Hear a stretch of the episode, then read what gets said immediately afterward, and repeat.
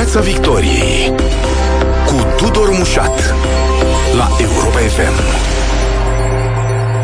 Bun găsit tuturor pe frecvențele radio, pe site-ul europa.fm.ro și pe pagina noastră de Facebook. Invitatul acestei ediții a emisiunii Piața Victoriei este Anatol Șalaru, fost ministru al apărării din Republica Moldova. Bun venit, domnule ministru! Bună ziua, bine v-am găsit! Planul uh, comunicat de Maia Sandu, uh, planul violent al Rusiei uh, de destabilizare a țării prin atacuri lor de ostatici, sigur că a stârnit numeroase reacții, mai puțin pe cea a guvernului de la București, a premierului și a președintelui, dar despre asta poate să vorbim ceva mai încolo. Mai întâi, pentru că Maia Sandu spune că Moscova are un plan de subminare a țării, cu implicarea implicarea unor diversioniști cu pregătire militară, camuflați în civil, care să întreprindă violențe, atacuri asupra unor edificii ale statului, chiar luare de ostatici. Um, detaliați-ne, vă rog, un pic scenariul, așa cum l-ați uh, înțeles, și nu în ultimul rând șansele lui în contextul actual de a fi pus în practică sau de a, uh, măcar de a uh, reuși pe alocuri, dacă vreți. Uh, Putin a, a elaborat mai multe planuri de revenire în forța uh, Rusiei în uh, frontierele Uniunii Sovietice și pentru a-și extinde area, zona de influență.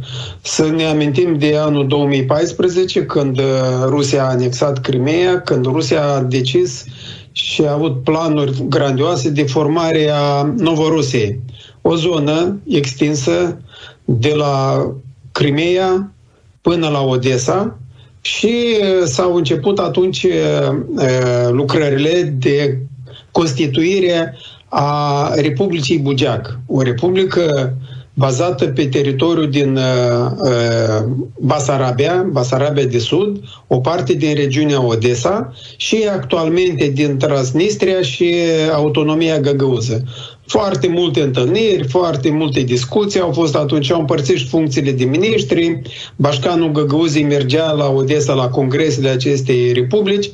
În 2 uh, februarie 2014, găgăuzii au făcut două referendumuri de ieșire din componența Republicii Moldova și de aderare la Uniunea Rusia-Belarus. Uh, la fel, în 2006-2007 au făcut și transnistrenii, în care 98% din toți uh, cetățenii lor au votat pentru unirea cu Rusia și au vrut să pună atunci, în 2014, în aplicare acest plan au anexat uh, Crimea, au început războiul din estul Ucrainei, dar uh, s-a oprit din cauza că uh, nu a avut capacitatea militară Rusia atunci să ajungă până la frontiera cu România. În 2022, când a început războiul împotriva Ucrainei, planul era să ocupe militar Republica Moldova, să intre în Transnistria și să anexeze teritoriile de sud, fiindcă găgăuzii deja erau pregătiți pentru a depune această cerere de uh, intrare în uh, componența Rusiei. Însă, datorită uh, eroismului armatei ucrainene, a uh, sus, ținerii pe care a avut-o Ucraina din partea Occidentului, din partea lumii civilizate, armata ucraineană a reușit să stopeze, să oprească armata rusă, a reușit să-i alunge de pe insula Șerpilor și Rusia n-a mai avut capacitate militară să debarce la Odessa, să facă această juncțiune și să ajungă la Teraspol în Transnistria sau la Chișinău. Și fiind în, de mai multe ori în Ucraina, am avut întâlniri cu diferiți oficiali care mi-au atras atenția că Rusia pregătește, în toamna anul trecut, pregătea uh, scenariul de debarcarea acestei guvernări, de organizarea protestelor de masă în Chișinău și în alte orașe din Moldova, mobilizarea tuturor celulelor uh, pro-rusești pe care le-au constituit de-a lungul anilor, uh, folosirea tuturor resurselor pe care le au ei în Republica Moldova pentru a da jos guvernul și a pune un guvern obedient Moscovei, ori în frunte cu Șor, ori în frunte cu Dodon, ori în frunte cu alte cozi de topor care sunt din Belșug în Republica Moldova. Mm-hmm. Și uh, aceste proteste plătite de Șor și de Rusia s-a demonstrat, au fost filmări, s-a demonstrat de unde vin banii, cine de, uh, distribuie banii, cum se aduc oamenii în Chișinău, nu au avut succes. Uh, au adunat multă lume, într-adevăr, a fost panică în rândul guvernanților, dar uh, uh, nu s-au încununat cu succes. Acum Rusia deja s-a mobilizat mai serios. Uh, prin gura lui Lavrov a anunțat că Moldova este următoarea țintă după Ucraina. Alții uh, din ăștia uh, propagandiști ruși la televiziunile lor au declarat de mai multe ori că Moldova este o țintă firească și urmează să ne reîntoarcem aceste teritorii care sunt ale Rusiei. În regiunea Găgăuz au fost organizate mai multe mitinguri de către niște partide extremiste pro-rusești, unde s-a făcut apel la arme, s-a, făcut, uh, uh, s-a declarat că Găgăuzia este pământ rusesc, Moldova este pământ rusesc, așteptăm să vină armata rusă și au cerut lui Putin să vină să îi elibereze. Și multe organizații din astea pro-rusești, finanțate de bani din Rusia, s-au activizat în ultima perioadă, s-au activizat uh, uh, agenturile lor, uh, agenții lor FSB în Moldova, Directorul SIS-ului, domnul Musteață, a declarat încă anul trecut că uh, a observat această uh, activizare și că instituțiile statului din Republica Moldova sunt pline de agenți FSB. Uh-huh. Și desigur că uh, guvernarea noastră nu a reacționat până acum, până la această declarație a lui Zelensky, nu a reacționat din cauza că probabil n-a vrut să-i deranjeze cu nimic pe ruși, Uh, au făcut multe concesii transnistrenilor, inclusiv și găgăuzilor, ca să liniștească apele și să nu uh, îi provoace, să nu înrăutățească situația din Republica Moldova.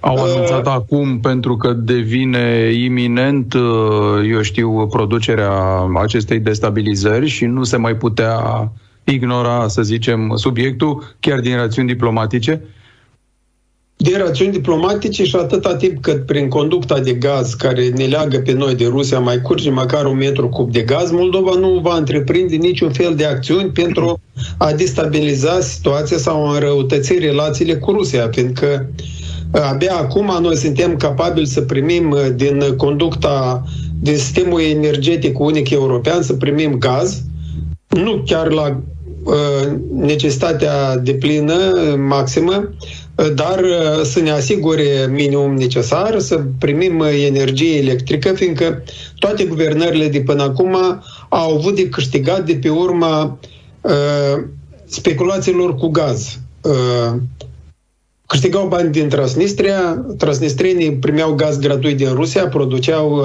energie electrică pe care o vendeau în Moldova și în Uniunea Europeană, în România inclusiv.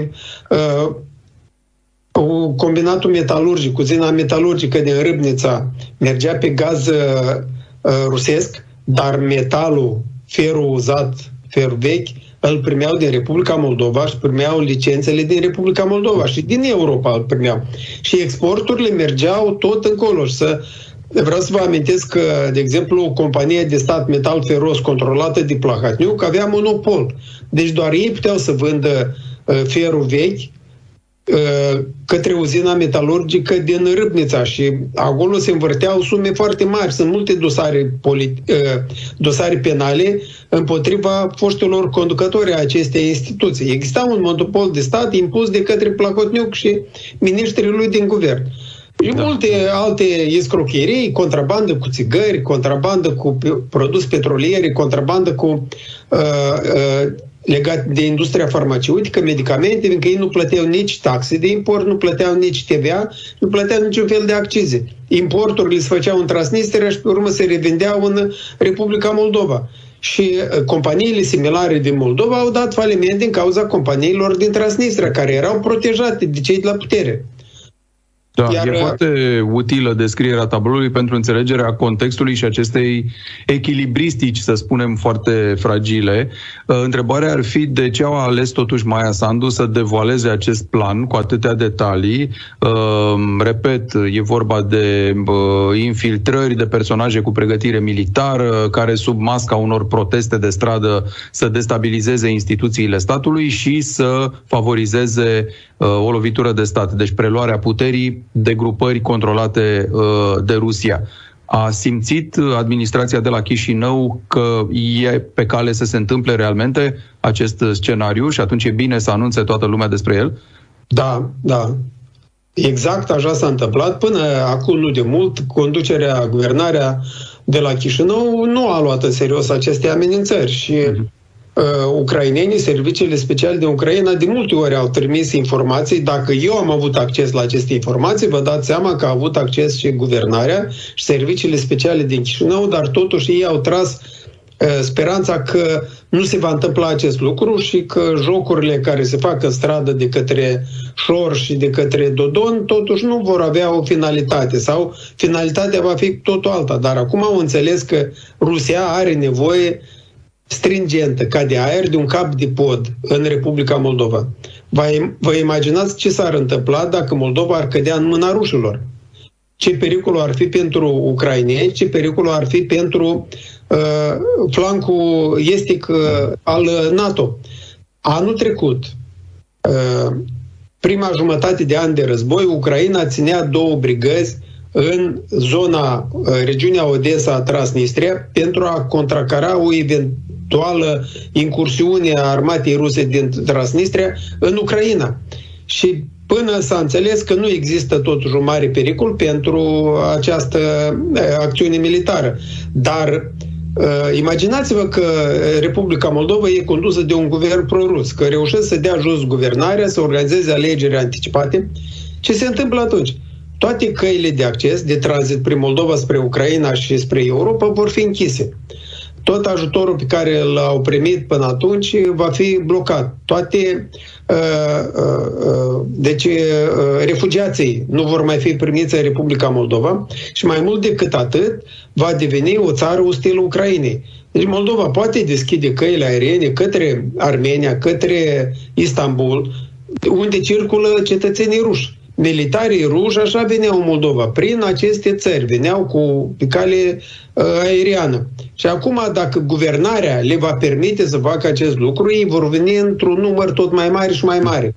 Și vor uh, permite armatei din Transnistria, armatei ruse, să se consolideze, să aibă mai mulți militari ruși, ofițeri ruși, uh, acces la armament, la muniție au nelimitat, fiindcă există acest depozit uriaș de la Cobasna, și există și uh, mari rezerve pe care le are uh, GOTRU, Grupul Operativ Tactic Rusesc din Transnistria. În 2011, cinci eșaloane cu armament și echipament militar au venit din Rusia, au tranzitat Ucraina în Transnistria și nimeni nu știe ce conținea aceste eșaloane.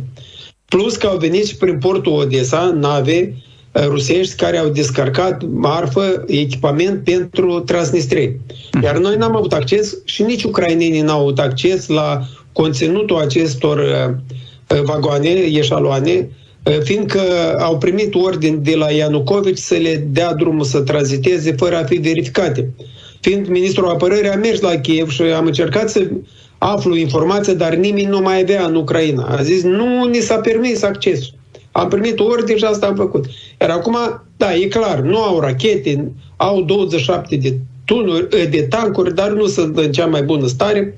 Au uh, obuze, au muniție, au artilerie, au produs ei niște instalații grad, uh, artizanale, sunt uh, oricum, funcționează și pot să aducă, să producă daune.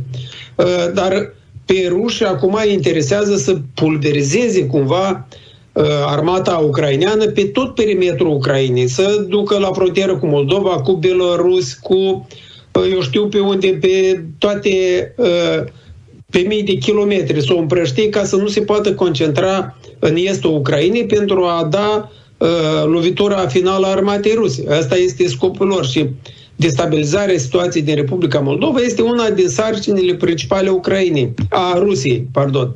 Dar și uh, crearea panicii. Ei au nevoie de panică în Moldova. Au nevoie și nu numai în Moldova, și în alte părți. Asta vreau să zic, e și o dimensiune simbolică sau de alt gen de influență decât cea militară, nu? Până la urmă e vorba de destabilizare și de retezarea, să spunem, speranțelor sau unui parcurs european, pro-occidental, pro-Uniunea Europeană și așa mai departe. Cred că s-ar putea chiar să fie mai important pentru ruși să facă lucrul ăsta, să sădească mereu neîncredere, instabilitate în aceste zone uh, despre care ei spun că trebuie să fie sub controlul lor.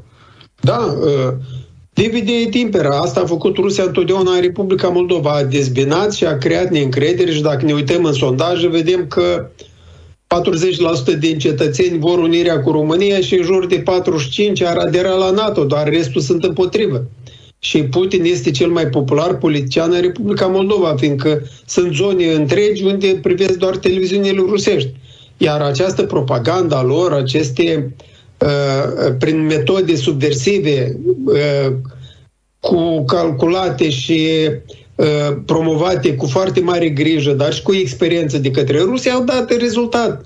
Iar uh, Uh, guvernanții din Republica Moldova, vreau să vă spun că fiecare guvern, cred că erau câte 2-3 agenți FSB. Eu în 2016-2015 vorbeam despre războiul uh, hibrid pe care îl duce Rusia împotriva Republicii Moldova, iar ministrul de externe de atunci, Galbor, într-un interviu dat unei uh, televiziuni din Rusia, la întrebarea că, uitați-vă că domnul ministru al apărării Șalaru vorbește despre un război hibrid dus de Rusia împotriva Moldovei. Mhm. Dumneavoastră ce părere aveți? Și ministrul de externe atunci a spus nu există niciun război hibrid. Nu există. Totul este în regulă. Iar acest uh, ambasador, acest ministru a fost ambasadorul Moldovei în uh, Moscova și în Rusia și probabil că undeva li s-au intersectat căile. Și atunci când nu vrei să vezi acest război hibrid, nu vrei să vezi metodele rusești, înseamnă că ori ești total deplasat pe alături, ori ești omul care lucrează pentru Rusia. Da, m-aș uita un pic pe fond, domnule ministru Șalaru, uh, la șansele de reușită a unui astfel de plan, uh, ăsta de care vorbește Maia Sandu sau orice altă variantă a lui. Astăzi la Europa FM, la România Direct, Cătălin Strible a stat de vorbă cu ascultătorii noștri și o bună parte dintre ei, unii cetățenii Republicii Moldova, discutau despre starea asta de uh, oscilație, indecizie, mereu privire în ambele direcții a cetățenilor din Republica Moldova. Un fel de scepticism față de Occident, Uniunea Europeană, România, dar dorința de a avea unele avantaje materiale. Uh, pare o foarte mare populari, uh, uh, polarizare și o foarte mare um, oscilație mereu, adică e, e greu să-ți dai seama, cel puțin, uite, de unde stau eu, de unde văd eu lucrurile, mi-e greu să-mi dau seama până la urmă de un lucru clar. Chiar și cei cu valori pro-europene, să spunem, au o anumită abordare față de anumite aspecte, sau față de România, sau față de NATO. Uh, cei față de, care îi îndrăgesc pe ruși uh, vor totuși pașapoarte românești uh, să circule nu e. Deci e, e un teren foarte nesigur, după cum, cum se vede. Ce șanse are un astfel de plan să, să prindă? Așa este. Uh, Uh, vreau să vă spun că și rușii din Moldova vor pașapoarte românești, nu numai Am. românii din Moldova. Uh, situația se schimbă. Uh, câteva rachete rusești au, pot să încline balanța în favoarea NATO și aderării la Uniunea Europeană sau unirii cu România. Dacă în anii 2002, 2003, 2005 3% din populația Republicii Moldova era pentru unirea cu România, astăzi vedem ultimul sondaj 40%. Dacă atunci 5 sau 10% erau pentru uh, aderarea la NATO, acum vedem că această cifră a crescut uh, foarte mult, a ajuns la 45%. Vina este a guvernanților care până acum au guvernat Republica Moldova, fiindcă s-au temut să rostească cuvântul NATO, din mai multe considerente. S-au temut să rostească cuvântul unire cu România la fel, de frică lui față de Putin și uh, aderarea la Uniunea Europeană era cea mai vehiculată idee, fiindcă nu avea finalizare. Era o utopie și era o chestie. Și acum, dacă n-ar fi fost acest război și dacă n-ar fi fost Ucraina, Republica Moldova încă 30-40 de ani nu ar fi primit statutul de candidat la Uniunea Europeană fiindcă trebuie să recunoaștem, deși primul ministru Gavriliță a declarat că datorită guvernului am primit acest statut, 65-70% uh, uh, se datorează Ucrainei. Nu a actualei guvernări, fiindcă nu s-a a ieșit din, uh, din evidență cu absolut nimic uh-huh. și nu a convins cu nimic.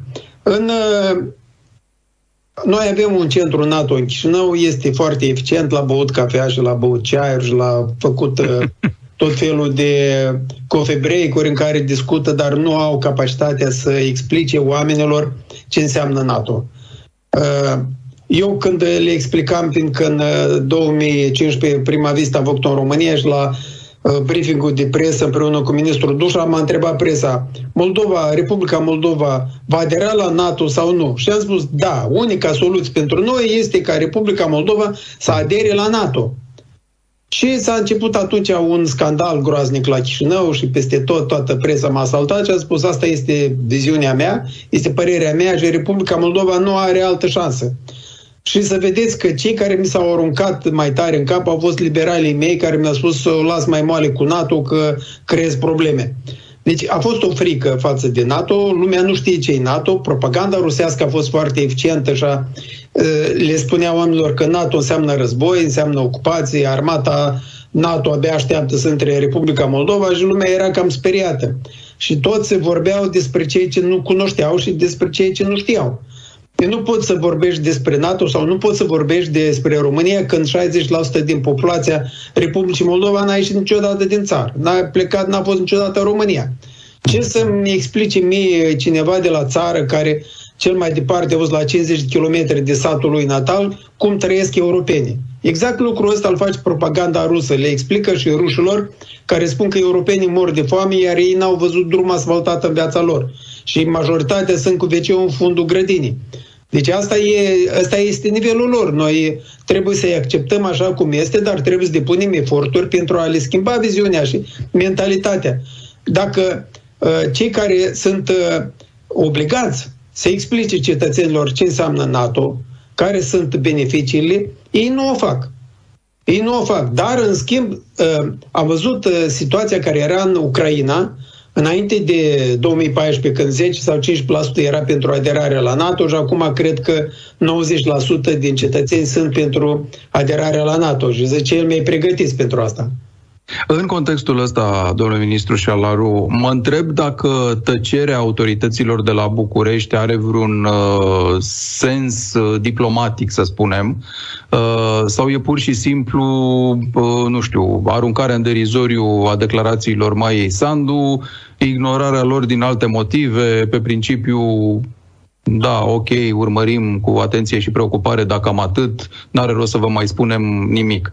Mă întreb dacă tăcerea e una diplomatică în sensul în care, nu știu, poate că anumite cercuri de la Chișinău sau din populația Republicii Moldova pot vedea o luare de poziție a Bucureștiului ca fiind una agresivă, de amestec în uh, treburile Chișinăului. Casa Alba a ieșit și a reacționat și a spus că aceste informații sunt profund îngrijorătoare. Este poziția oficială a Casei Albe autoritățile de la București, președintele Iohannis, premierul Ciucă, Ministerul de Externe, nu au suflat o vorbă despre asta.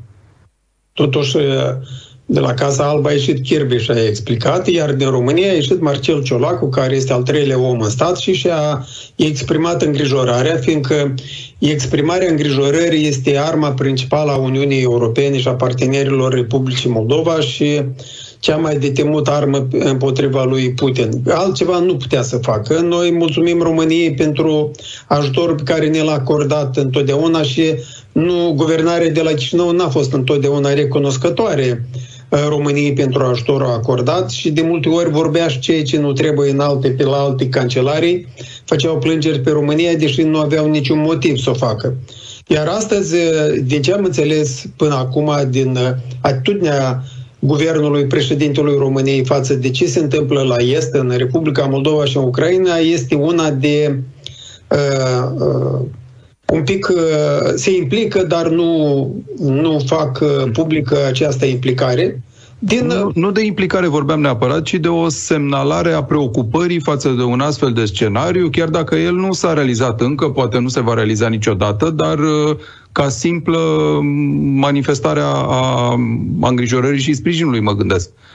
Uh, eu cred că e suficient ce a declarat uh, Ciolacu și dacă probabil că Guvernul de la București, conducerea României, are acces la toată informația și cunoaște, iar Maia Sandu a trimis uh, aceste informații, le-a trimis la toate cancelarele și declarația care a făcut-o referitor la cei din Serbia, ați văzut, Ministerul de Externe din Serbia a cerut explicații Maia Sandu. Nu cred că Maia Sandu s-ar fi aventurat să facă o declarație deșartă dacă nu avea argumente, dacă nu avea informații uh, reale despre probabil că cei din uh, guvernarea, guvernul de la Serbia nu cunosc. În rest, eu nu pot să fac, să-mi Uh, dau explicații în numele statului român. E bine că și Marcel Ciolacu a făcut această declarație. Așteptăm să vedem ce va spune și președintele și premierul.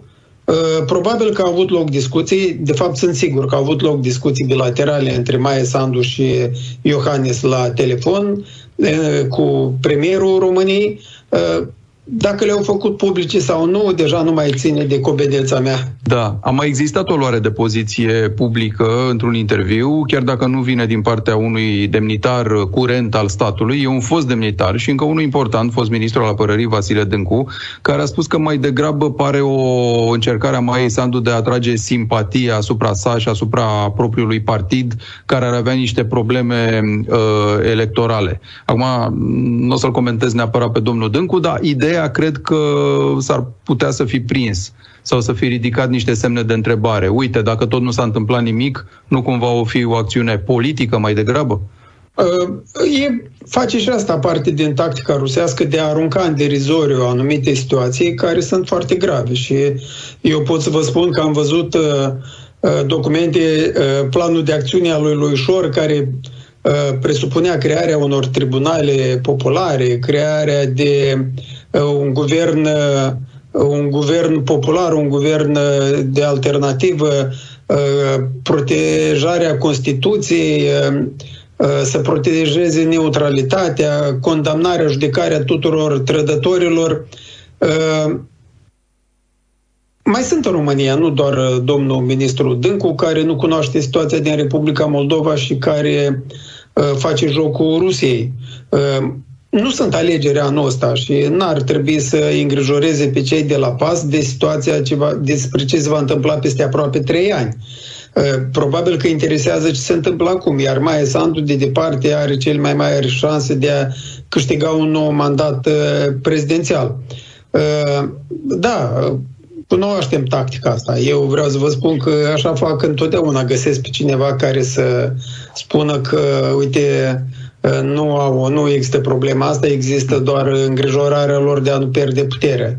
Bun, pe de altă parte, chiar dumneavoastră spuneați că Natalia Gavrilița a fost un premier nepopular, nu doar în rândul uh, cercurilor politice și în rândul electoratului și că schimbarea e una și plănuită de ceva timp și binevenită, Mă întreb dacă momentul poate n-a fost accelerat de apariția acestor informații. Uh, noul premier, Dorin Recean, e un personaj uh, cu anvergură în chestiunile de securitate, fost ministru de interne, șef al uh, Consiliului, mă rog, de apărare a țării și stau și mă gândesc dacă nu semnalează foarte clar preocuparea guvernului pentru așa ceva, pentru a aborda chestiunile astea legate de destabilizare.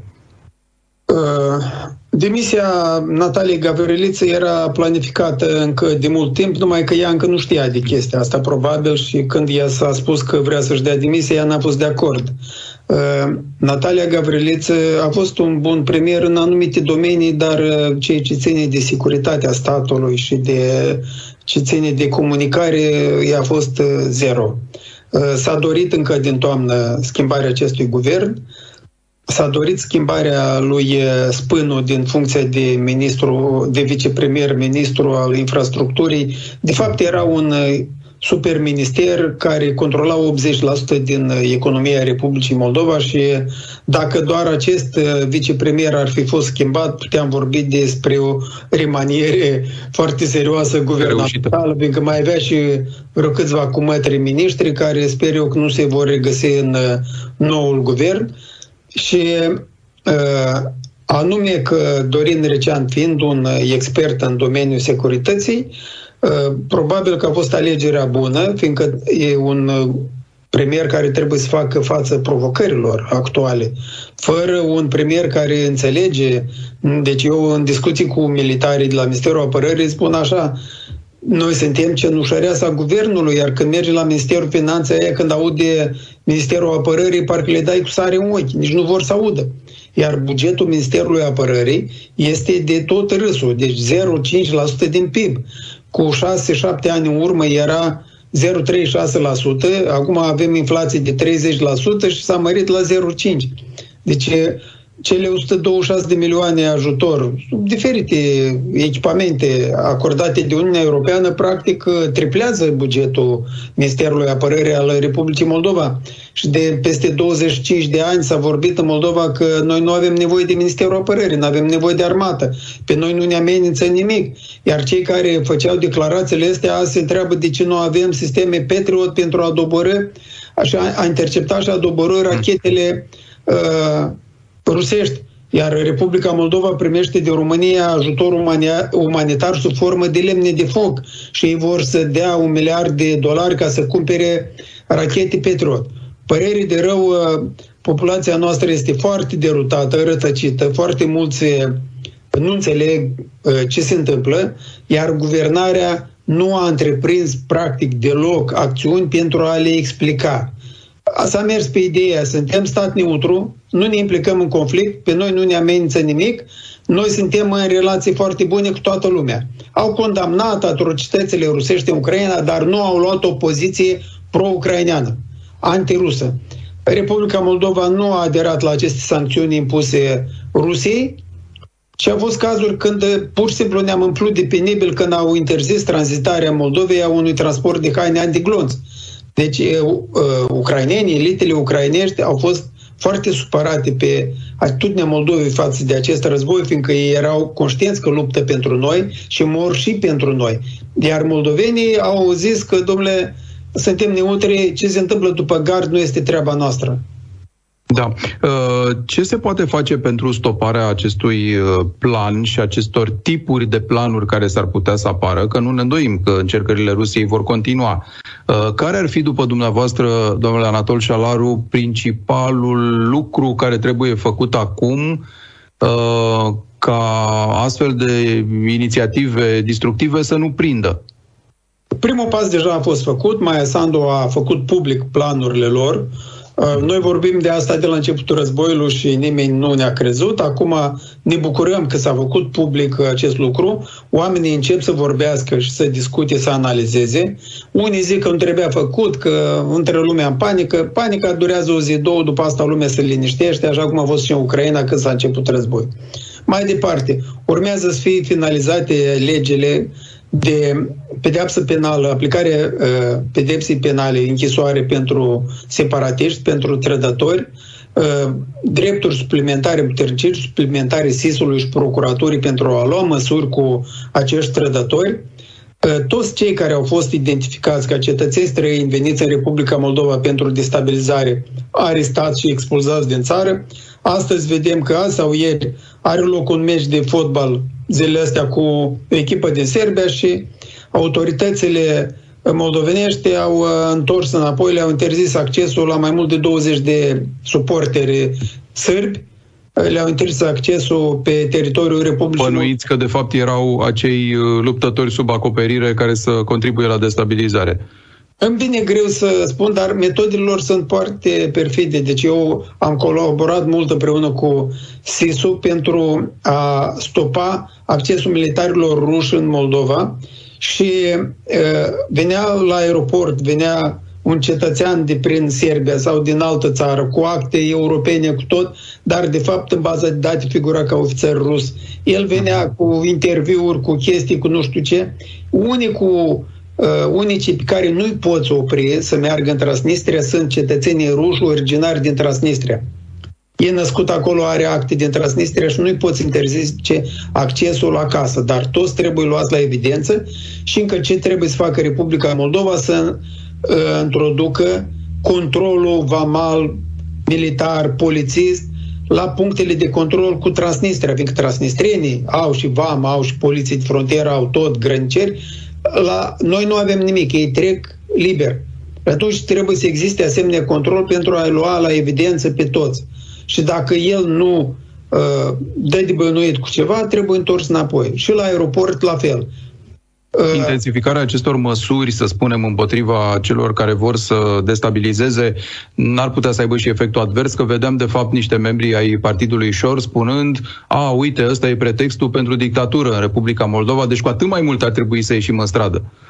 Uh, Partidul Șor urmează să fie scos în afara legii. Asta este părerea mea, fiindcă este un partid uh, anti-Republica Moldova, un partid care fin- este finanțat din afară. Uh, din câte știu eu, organele de anchetă au date suficiente pentru a scoate și socialiștii și Partidul Șor în afară legii, fiindcă sunt date că aceste partide au fost finanțate din offshore-uri, finanțate din uh, Moscova, finanțate din alte țări și asta înseamnă o încălcare flagrantă a legislației electorale a Republicii Moldovenești a legii privire la funcționarea partidelor.